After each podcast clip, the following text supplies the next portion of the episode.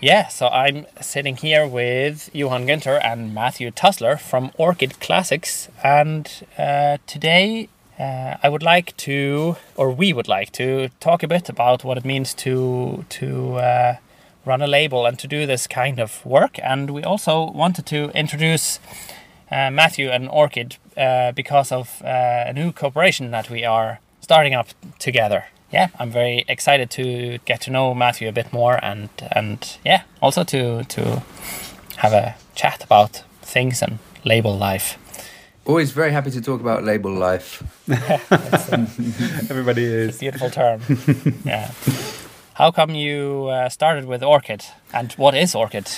Well, goodness. Okay, so that's a, a very long story, which I'll tell very uh, the very short version of um, so I started life as a violinist uh, and was sort of happily playing concerts in the early 2000s. Um, when in 2004, I decided to start a record label just kind of as a hobby, really. It was an evening project, doing one album a year for the first three years and uh, being very much a violinist at the same time. And then uh, at, at, a, at a certain point, probably in 2007 or so, the management that I worked with, called Hazard Chase in the UK, um, asked if if I would like for them to get involved and to help build the business and to sort of do it properly and to make it something more than a kitchen table uh, enterprise, as we call them. Um, and I immediately thought that was an amazing idea. So I uh, started working with them, and and James Brown, who was head of Hazard Chase, was absolutely instrumental in those years in showing me how you turn something from nothing into an actual business. And so we had a, a, a fantastic uh, person, a couple of fantastic people run the label over the next 10 years. And, and I kind of watched it being done and just took care of the artistic stuff and artists and projects and, you know, A&R. Uh, again, whilst really being a violinist, um, that's certainly how I made my living. And during that 10 year period, it became more and more fascinating to me every day, really, what was happening with the label. Um, and more and more clear in my mind that that was what I wanted to do one day, you know, fully with my life. And all the books I was reading and all the, you know, the blogs I was following and all the YouTube videos I was watching and the podcasts I was listening to were all about business and the record industry. And this was really my my passion, oddly enough. And uh, so about five years ago, I made a decision with the other guys who were involved in the label that I really wanted to do this myself properly. I wanted to run the label properly, and uh, I mean, I don't mean it wasn't being run properly, but I wanted myself properly to spend my life doing it. And so I jumped right in at the very deepest end and took over really from one day to the next and uh, learnt extremely quickly, I suppose, that I didn't know a lot of things and I had to figure them out and uh, had a lot of help from the fantastic people who were working with Orchid up to that point. Um, and yeah, so the five years since, it's been my full life's project. Um, and that's been an absolute an absolute joy for me to be able to completely fully focus all my attention work wise at least on this one thing and not to feel like I'm being pulled in many different directions but rather that I'm really devoted to trying to do one thing as well as I can. And um, we now we're doing so much now and and you know we did sort of 30 releases or so last year which was uh, which was tremendous. And and and when I think back to 2005 when we did one album and it felt like you know it took the whole year and I couldn't imagine ever doing really more. But I wanted to, but I didn't know how you would do that. And um, but then at Christmas time when we did a collage of our covers and there were 30 of them, we just thought, you know, wow, I don't know how we how we did that somehow, but and we've yeah we're we're working right now at this very moment on album number 200 so uh, I, you know, if we keep going at this rate, we'll double double quite quickly. But I mean, it's not all about. Obviously, it's not about the num the number of albums you do particularly. It's just about trying to do the best stuff you can, and and I feel like we've. I'm so proud of our catalogue and, and some of the things that we've been able to do and and continue to do. Uh, it's it's still it's a bit of a cliche, but it is still absolutely a labour of love for me. So, um, yeah, and meeting you guys and seeing what you were doing and, and thinking that was also kind of organic for me that that I was introduced to the to the album, the Wooden Elephant album, and I just thought it was so completely brilliant and was listening to it on my headphones while I was walking the dog every morning because I just thought it was so good and so enjoyable to listen to. And um, it was very clear to me immediately that I I thought you know you guys would be great fun to work with. So that's yeah, that's how we got here. That's how I got here. It's very nice to hear when you talk about the very beginning because I see really some parallels to what we do now. I mean, it's pretty much a kitchen table project still on our hands. We literally did. I mean, we sat around, you know, my wife at the time, her brother designed our logo and our website and our covers, and my sister's husband at the time was my co founding kind of, you know, uh, investor and, and worked on it all with me. And uh, it, it was literally like all of our family pitching in doing this stuff, which was, which was amazing. It was such good fun.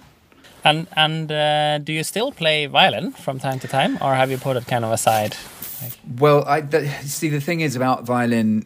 You know, you you know you know how it is. It's really hard to do that just sort of a bit. Um, and I and I think really quickly you start to think it's a terrible shame to sound so bad and to feel or, or, or just to feel so uncomfortable in your in your fingers.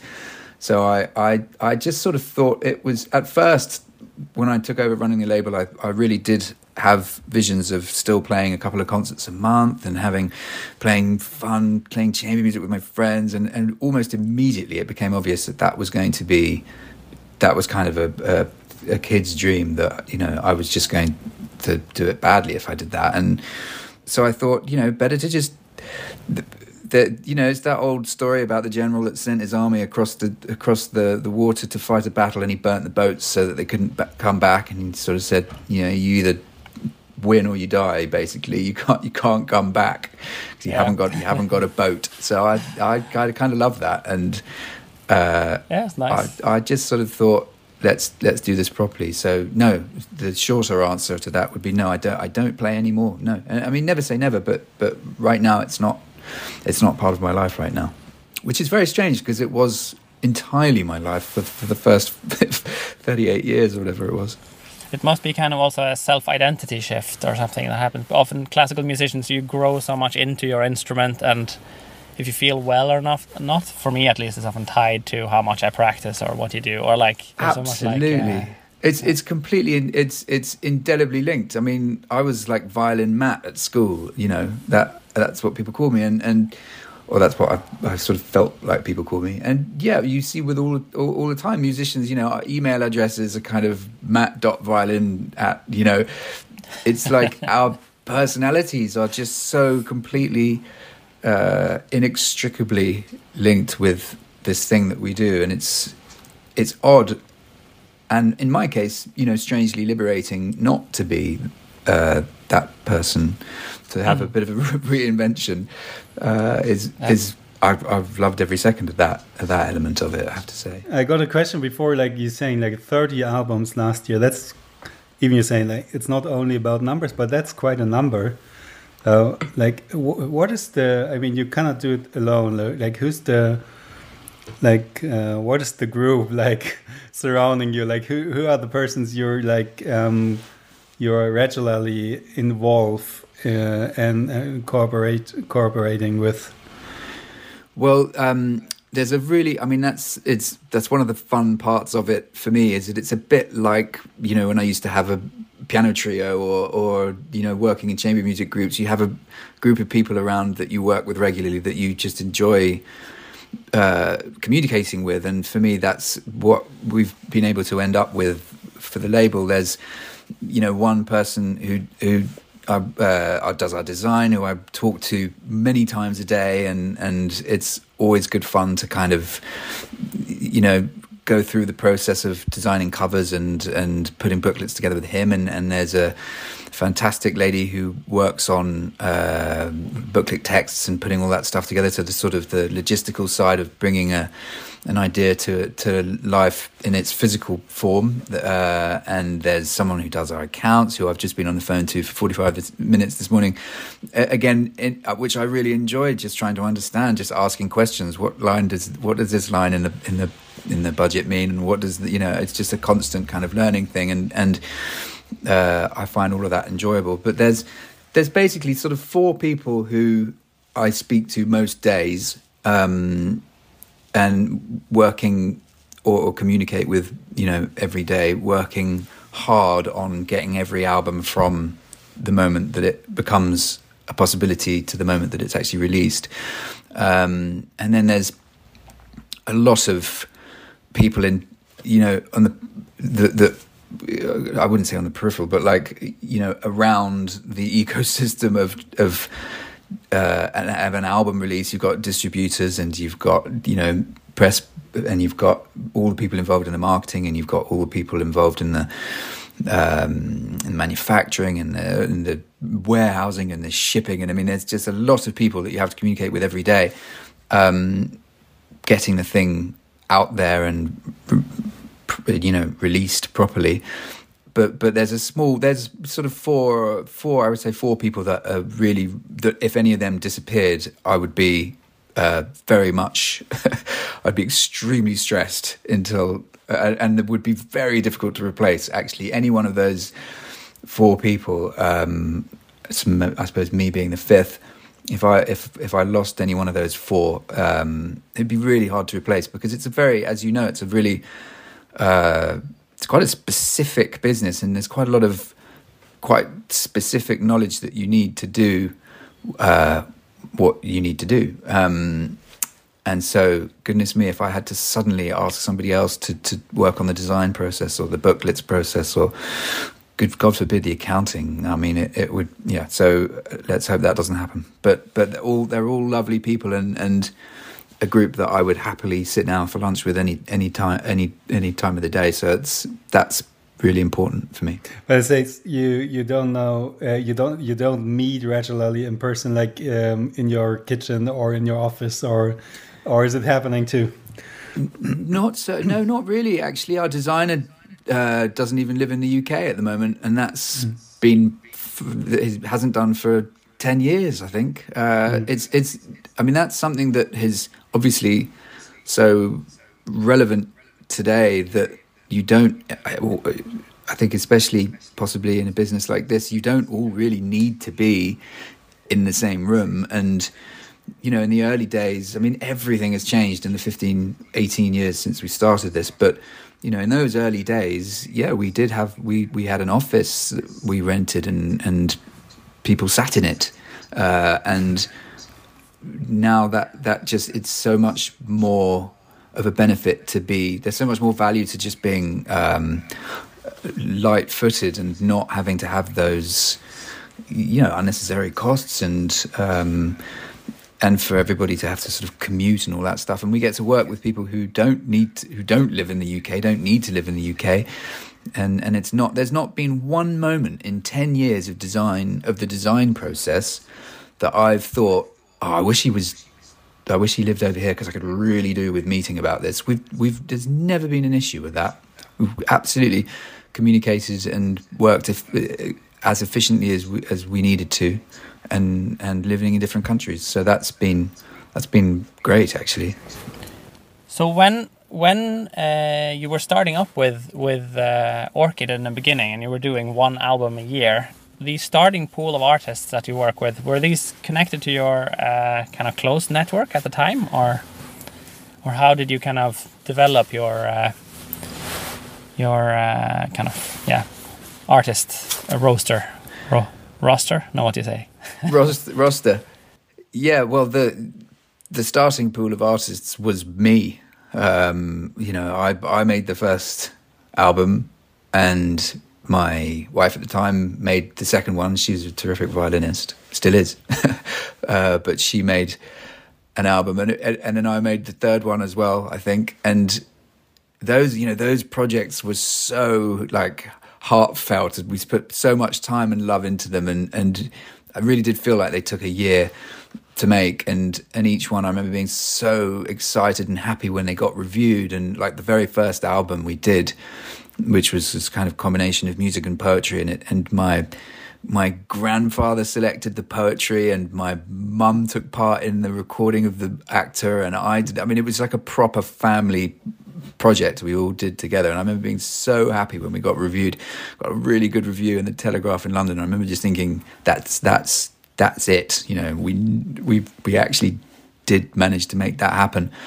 Um, but then, yeah, when when Hazard Chase became involved and we started to really think about okay, how can we go from three albums in three years to you know to to an actual business? It we did need to start thinking about how we could uh, create a, a, model for the thing and and a and a, a road forwards. And I suppose it was for a long time and, and still is to a large extent just being part of the world the artist community for me then I I did have lots of friends who were really good artists and so you know uh, when I look back at those first albums a lot of them were just people who I knew and then it started to expand to people I suppose who I didn't have a, an immediate personal friendship with and and um, uh, but I think it remains. It it was in the beginning, and it remains now. My wish to to create this sort of community of of artists that I love and respect for whatever reason, whether it's because they're actual personal friends, it doesn't matter so much now, but people that I feel I would like to, you know, sit down and spend time with because I think that they've got something to say uh, musically and personally, and that still very much now is is important to me. I want for us, I want for this label to work with people who are positive, full of positive energy, and bring just kind of uh, uh, yeah, just a, a, a, light to the process of releasing albums, um, which when it happens is an amazing experience when you get an artist that brings that positive energy. Um, it's it's a really the most rewarding experience possible. So I'm constantly looking for that. And yes, it's a version of what it was in the very beginning, which was who are my really good friends. Well, that sounds very familiar. Yeah. Well, I think that's how it would always be. I mean, you, that's how you would start anything, really. I mean, you wouldn't start something and straight away sit down and think, well, who do I not know that that I can reach out to? You start with with what, what you know, what and who you know. I think part of the part of what's been interesting to me is to see how it's all changed in those 18 years like it was such a different business i mean in 2004 it was it was like the the the whole business was at its lowest ebb and it was really there was a general feeling around that it's just burnt to the ground and that there's, you know, there's nothing, there's sort of nothing there to be positive about because it's all been ruined by piracy and, you know, we don't even have iTunes. We, I mean, we had, it was such a, just a fantastically different business. Um, and I, and I remember I was sort of joking about it in those early days, like it was a bit like, you know, starting a, uh, building a ship and calling it the Titanic or something. It's just like, what are we actually doing? How? But but ironically, I don't think we could have started the label at that time if it weren't that environment because it meant that there was this kind of flat landscape. I think it was it was uh, it was all sort of burnt out, and I was able to, you know, even with one album, and we hadn't even made it yet. Before the first, before we made the first album, I, I was able to call up a distributor based on a recommendation from a friend and say, Will you distribute this idea I've got? And bless them, they said yes. And so I, I was like, I was, I had a record label with a distributor before we'd even released an album. And I don't think you could have done that five years before that, you know, late 90s. It was just a totally different world. And through and then you know since the day we started it to now look at what's look at what's. I mean, basically, you know, I don't want to overstate it, but I'm not even sure. We, I don't, don't think we had YouTube even back then, did we? We didn't have, you know, we did just none of that stuff. Stuff really was present in our lives, and certainly no, certainly no streaming and no downloading and no none of that. So um, the world, the recording industry now is is just wildly different, and it's been fun to sort of ride that. Yeah. Mm-hmm. Yeah, it's it's true. Like 2004, I guess YouTube was not really there, but also like everything that was like digitally consumed, like in the music world, was uh, illegal. yeah, and it was all a it threat. All like it was all a massive. Yeah, exactly. Yeah. Napster. It was all a. It was the enemy, um, and it's since then it's become you know arguably the savior. I mean, you know, people can debate it, but um, it's it's created a, a, a, way of moving forwards that didn't exist in in those early 2000s um, but yes as a result it was sort of anybody's game. Anybody could join the game. Um, you know the sort of barriers to getting involved were were dropped. Um, and you know I think now I mean, we did. Everybody went through a period of saying, "Well, why do we need record labels? Why?" Do, and I did have artists certainly in those earlier days saying, "Why do I need a record label?" You know, as these things started to to develop, these social media and all the rest of it, and you had these sort of Arctic Monkeys types um, coming out and creating huge, huge, gigantic uh, recording careers, seemingly on the back of their own social media brilliance. Um, and so, you know, artists were saying to me, why do I even need a record label? And I was having to explain, well, I think you do because I think it's a better idea than doing it yourself. It's like, you know, you could say the same about being managed as an artist. Why do I need a management? Well, you, I mean, you don't, you know, in theory, you can go and get yourself concerts, but the reality is that, you know, you're much better off having a manager who can do it well than trying to do it badly yourself. Uh, even if it feels like you have to, you know, give up some of the income. And I, I don't really often have to explain that anymore because I think we've come now again to a place where people recognize the value of having a good record label and a, a, a, good team of people around you to, to do things that you can't do on your own. But yeah, this has all happened over the last 10 years of, of the industry evolving like it in the way it has. I must think of like early talks we had, Matthias and I, when we started where we actually considered like um, also all the streaming platforms like now to be rather the enemy.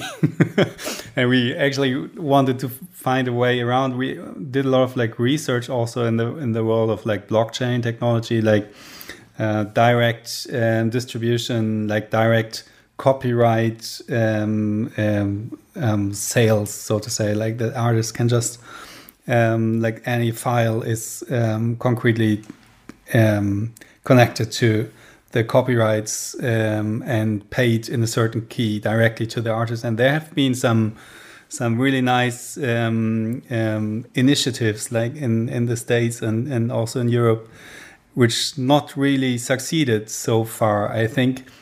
But also still remember that the, the moment then when we actually did our first album or the second and the third and and uh, then realizing that there's actually no point for us to avoid visibility, even though we don't earn um, anything on on being on the on the streaming platforms. Of course, with our very low um, uh, outreach, but um, still, there was no point to to say we um, go against or ignore that. Um, uh, from the position we are in, we are at. So that's just um, how it kind of yeah, it it it dissolved very very early.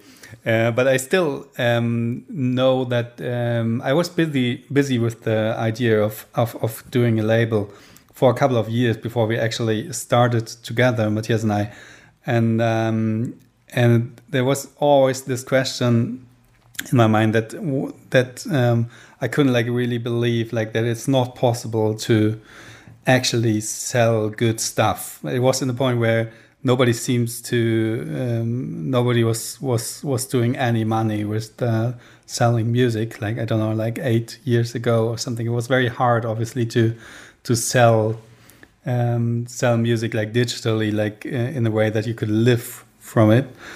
Um, and now I think since so many people are participating, it's became maybe a bit easier or a bit more possible to actually earn some money as an artist or also as a label. Um, but um, but still, it's a bit the question like how to deal with the fact that you're that the the only channel how you can get music or content to people is um, through those uh, three four major platforms that actually um, have a big uh, monopoly on on everything and and decide on their own what they actually pay out and stuff. So, is there any thoughts you had like on on those? Um, yeah, I mean, I think you know it's a great question and and it's obviously so topical. You know, at the moment we've had Parliament investigating it and uh, over here and you know trying to work out if this is sustainable and and I think, I mean, I don't have anything kind of incredibly interesting to say about it, but what I would say is that I think people are slightly remembering a time that maybe didn't exist when you could make lots of money from not being successful. you know, the, the thing about streaming is that, of course, it's based on volume, uh, and you have to achieve what look like huge, huge numbers of streams to make any meaningful income. But the number of streams that you can achieve as an artist obviously is going to be very different to the number of CDs that you can sell. So you can't compare these two numbers as like for like. But but the same applies in as much as some artists do achieve phenomenal streaming. Uh, and when that happens, there is quite a lot of, of income in it.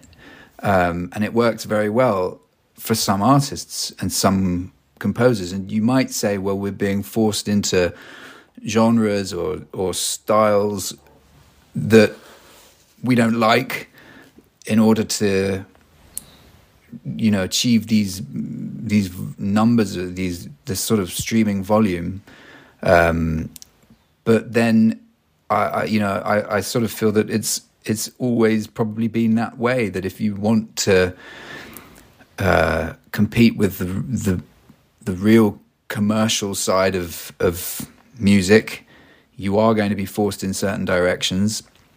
And so all the same kind of you know um, points of pressure exist that I think they probably always did, but now it's just moved around a little bit. So I think the point I'm making really is that there is success to be had on streaming, and it works very, very well for certain artists. Um, and there was never a time when you could release music, not have anybody listen to it, and make a lot of money. That's just never been, you know, the model of the music business uh, or of music in any way at all. Um, and so, you know, yes, you might say, well, I I could sell 500 CDs, but 500 streams will only get me, you know. But that I don't. That's not like for like, and you can't compare these two things. Um, but you know, just you only have to browse Spotify for five minutes, and you see you see classical music that's getting 50 million, uh, 100 million or more streams, and that's a you know an extraordinary number of people listening. Um, so it's more a question of whether we like what you think you need to do to get that kind of volume. Interesting point. Should we should we talk a little bit about the cooperation before we uh, run yeah. out of time? Yeah. For me, coming together with your label is a, a sort of a natural and an obvious fit because I feel like we both started our labels for the same sort of reasons and have wanted similar things maybe um, in in many ways, although they're very different labels. And for me, the idea of being able to possibly, I mean, I don't want to call it, well, I, it's certainly not about helping. It's more just about being able to give some of the stuff that we've been able to build up over quite a long time now. Um, that maybe is is useful to to what you're doing, which is in my mind, so creative and, and interesting. Um, and you know, part of the part of the whole thing that often is uh, well, certainly for for artists, it's often a slightly second thought is the the telling of telling to the world of your project. Uh, and it's it's very much one thing to make an incredible thing, but it's very much another to make sure everybody knows about it. And I think the marketing and the distribution and that side of things, we've worked so hard for for over a decade, nearly two, for goodness sakes, now, um, to set up uh, to a level that it is really what it, it needs to be. Um, I think that it's really an exciting thought to to try and pair that up with what you're doing, and so it's very clear to me why it's fun for Orchid as a label to be involved with Backlash. It's, uh, I mean, this is for us a little bit like a, also like a shocking learning learning curve, also in a, in a way, because to be confronted with with uh, all the work you've put and everything you have kind of achieved and built up over a lot of time, and for us, which where everything is still very new, it's a little bit like, oh, whoa, we should be doing this or this is oh, like uh, so. It's like um, we are, at least I'm very um, appreciating very much your patience and every all your. Uh, like you're very considerate in, in dealing with, with all our kind of growing pains at the moment. So also thank you. Well, that's nice that. to know. I mean, it's it's yeah. it's a phenomenal amount of work. It's a very admin heavy business actually. I mean it's not it's not a light workload you know. If anybody was looking for something easy and quick to start it's not that this is not that. Um, there is a there's a friend of mine calls it spade work. I think that you know and it, it is that you do spend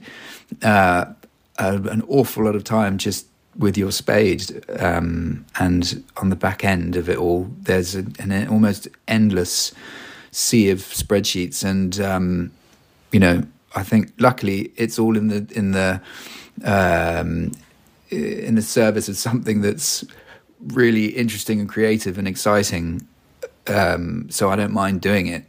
That stuff, the spade work, um, but it, but there's a lot of it, as you as you know, as you now well know. yeah, but it's coming coming more and more, so that's very good. Exactly, it's coming more and more the more you do. Also, the like the more and more you you are into it, you be aware of.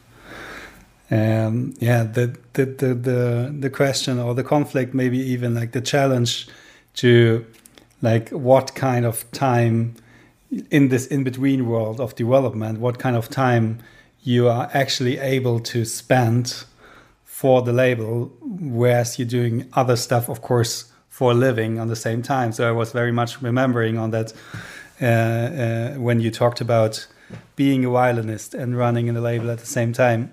I wanted, wanted to add um, that I was um, like very much surprised in the beginning that uh, about your approach and also appreciated um, like very soon after we got in touch for the first time um, like the um, the feedback and the generosity we, we received very early on, like from your from your end.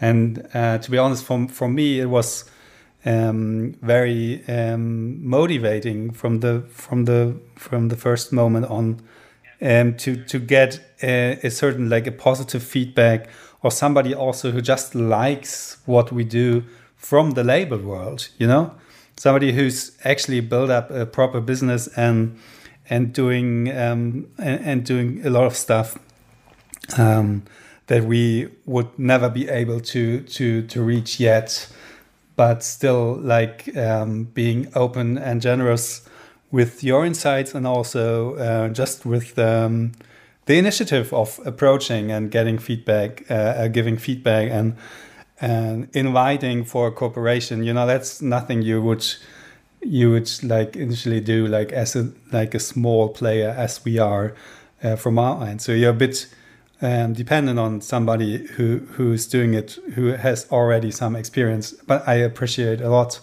because uh, our like um, like very limited experience in the business is of course uh, something that um, yeah grows much much um, faster when somebody is there who has already went uh, gone through a couple of steps that we haven't haven't even thought of.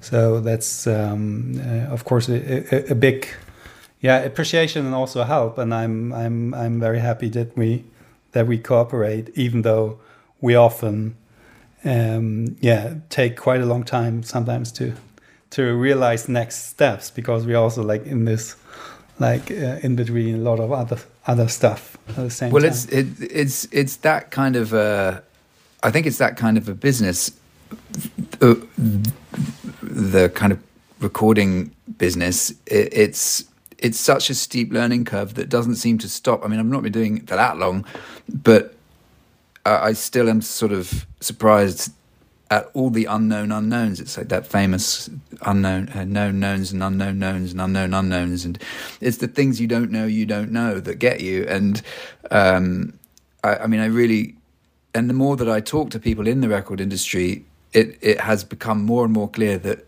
you know everybody is constantly surprised.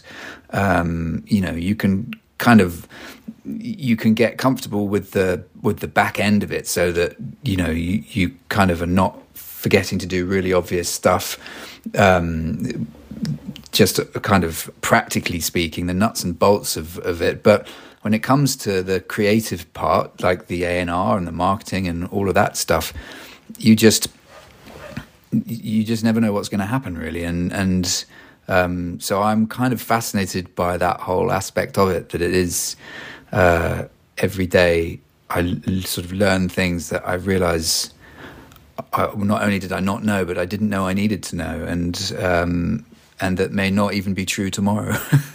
so that's I find that fun. And another thing is that there's always what keeps happening to me is this feeling that oh I should know, but I don't know really what I actually should know. But there's something here I I should know. I well certainly I still feel that very strongly, and certainly the first few days that I took over, I mean, I literally, I took over on July the first, and the lady who ran the label before so fantastically well, and is still a dear friend and has been brilliant all along. Um, forwarded her email address to me on July the first, and I just, it was like, uh, I mean, I really didn't know what to do with a lot of those emails. And you know, luckily, she let me phone her up several times a day and and ask, "What does that even mean?" But uh, I just suddenly had to figure out, you know, what people were talking about, and uh, it was brilliant. I loved, I absolutely loved it, um, in a slightly terrified way. Mm-hmm. Yeah.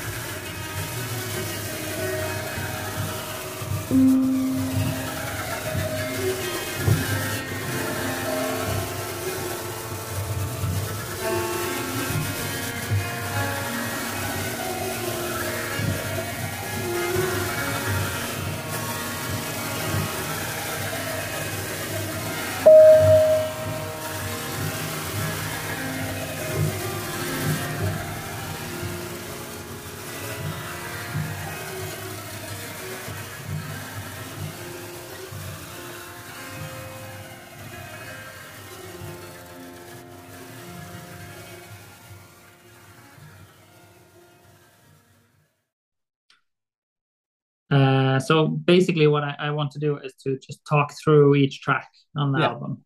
Yeah, yeah, yeah. Yeah. Okay. Okay, doke. So talking through the track, uh, so talking through tracks on the album, yes.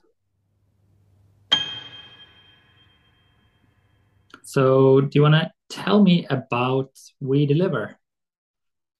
Okay, so track one is with Joe Wright and Elen Hydref. They're both uh, Welsh musicians. I know both of them from music college, and they were both on my first album as well. It's a um, it's a saxophone and harp piece because I know them both, and because they're together as well. They're uh, they're married. Uh, I thought it would be fun. It seemed like uh, an obvious thing to do, and I like the idea of working with uh, musicians who are right there and the things that you have available. You know and because they're both both friends, and I just thought, well, why not the saxophone and harp piece? And uh, and that's how that happened. Um, and the composition of it was uh, I was in I was at a competition in uh, well, uh, my wife was accompanying some musicians at a competition in uh, Romania in uh, Târgu Mureș, and I was looking after. I think I was looking after my son, and really getting quite bored and wondering what to do. And the uh, the ideas, just sort of the motifs and stuff, just came came came to me, and I was then sort of trying to kind of keep them logged for for later. And I can remember that's how I wrote this one. How do you feel it came out in the end? Uh, it came out very well. So I sent this one off because uh, I know Joe does electronic stuff. I know what he, he says on his uh, he says on his website that he does tech stuff.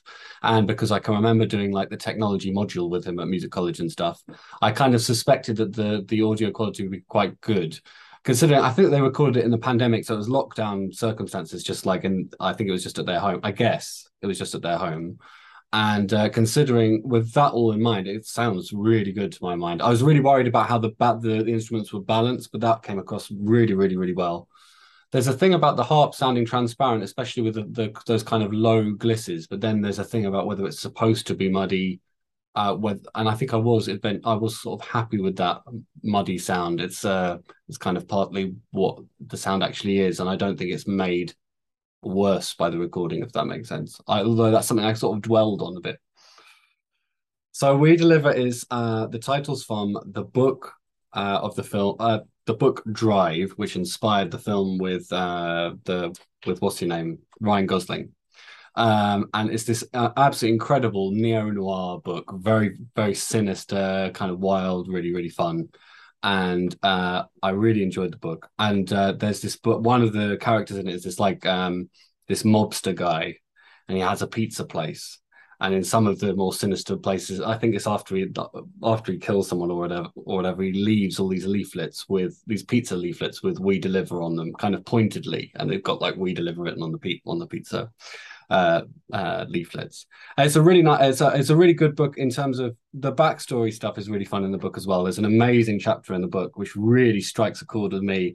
And it's about the so the the protagonist who's this kind of he's a driver for hire kind of uh, person, and the protagonist um, he has these flashbacks, and he has a flashback about uh, with him as a child, and he's with his mother, and his mo- this mother gets this uh, flat pack furniture, and she's put puts this flat pack furniture together, and this is one one chapter in the book, and she starts off really excited about it, and she kind of and as she puts it together and puts it together, puts it together, and then at the end of the chapter, she's like, it's just it's just rubbish. Like it's it's totally not how it appears on the package.